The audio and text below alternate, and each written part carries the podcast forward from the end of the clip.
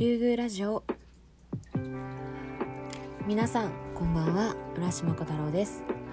このラジオは書店主になりたい多趣味人間浦島小太郎が趣味の話や自分の考えていることなんかを皆さんと話していくラジオになっています。まずは、えー、この、えー、3月で高校とか学校とかを卒業された皆様おめでとうございます。そう私も周りのあのまあ母校というか出身大学の後輩たちがあの卒業しましたっていう投稿 SNS の投稿を見てなんかこ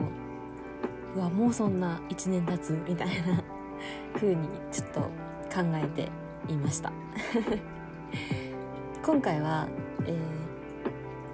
ー、そんな特にねえっと社会人になる皆様に向けて、えー、私個人的なちょっとした豆知識というか、えー、ちょっとしたアドバイスみたいなものをしようかなと思います。でアドバイスって一応言ったんですけど、まあ、そんな大したものではなくてあと私の個人的なまああのよくサプリの CM とかにあるあの個人の感想ですみたいな感じにはなるので、えー、よろしくお願いします。で今回話すのは姿勢についてです。であのなんだろう。仕事にの望む姿勢とかそういうのではなくてもう本当に体の姿勢の話を今日はちょっとしていこうかなと思います。でえっとねその、まあ、職場で特にねデスクワークをしてる人とかはすごい多いと思うんだけど、まあ、長時間パソコンをずっとにらめっこしてたらすごい眠たいっていうことを多分経験する方はねこれから多いと思うんですよ。でまあ寝不足だったり体調不良だったりいろんな理由はあると思うんですけどその一つに私がこう、まあ、これもあるんじゃないかなって思ったのがあの姿勢が悪いっていうのもあの入ると思っててで、まあ、自分で調べたところその姿勢が悪いと酸欠になりやすいですよね。でなんだろう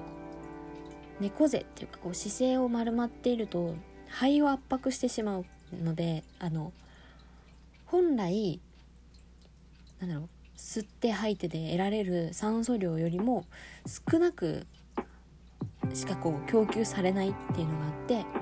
まあ、そこからこう脳に脳に酸素があんまり回らない脳が酸欠の状態になっているっていうところから、まあ、その脳が酸欠になっていくと眠気が起こるっていうこの連鎖があるらしいんですよ。で実際自分も経験しててなんかこう丸まっやっぱなんだろう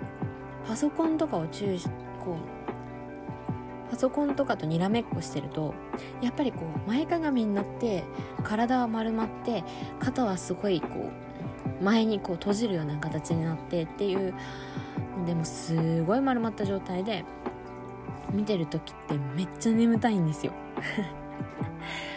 でなんかそう。まあそれで例えばこう眠あ寝たんだけどな眠たいなって思うことがある時は是非あの自分の姿勢どうかなっていうのをちょっと頭の片隅に入れてもらえればいいかなと思います。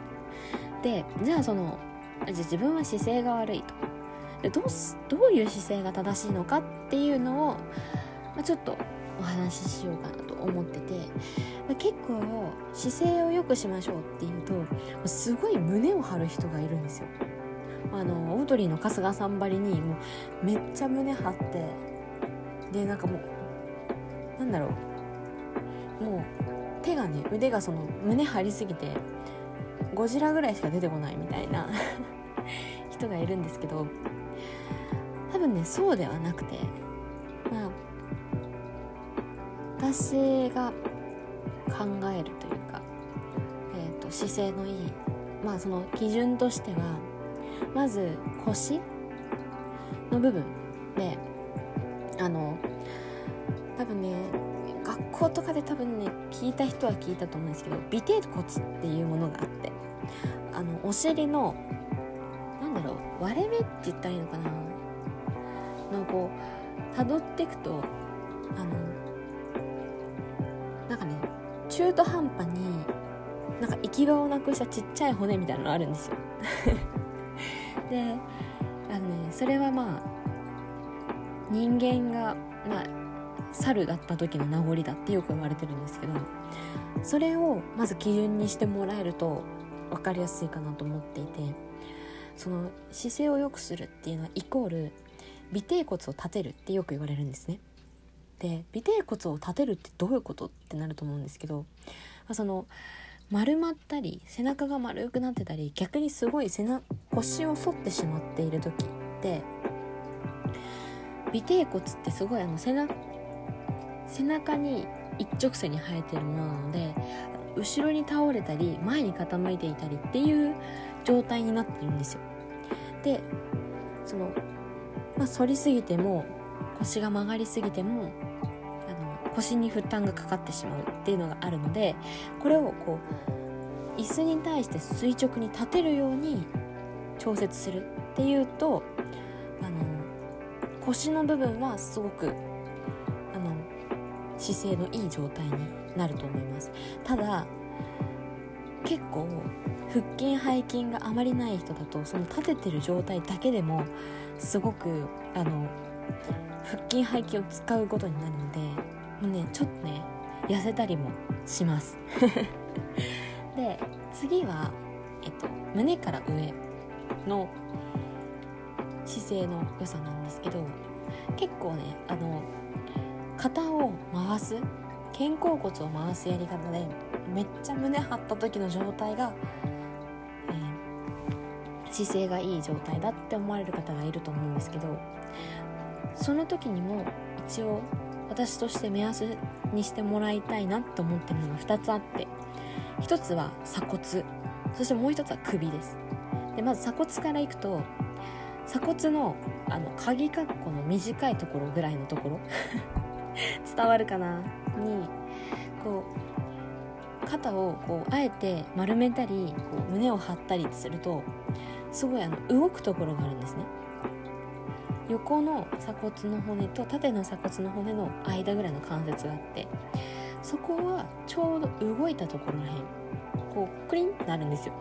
でそのクリンってなったところのと状態を保つと結構あの肩甲骨に負担がかからない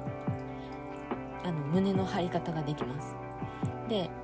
その胸をめちゃくちゃ張ってるのがダメなのはその肩甲骨がずっとギューって力をこもってる状態なんであの最悪つる。肩甲骨がつるっていうことになりかねないのであの鎖骨が動くところっていうのを一回意識してやってもらえると分かりやすいかなと思います。であとは首って言ったのは首をできるだけ長く持たせる。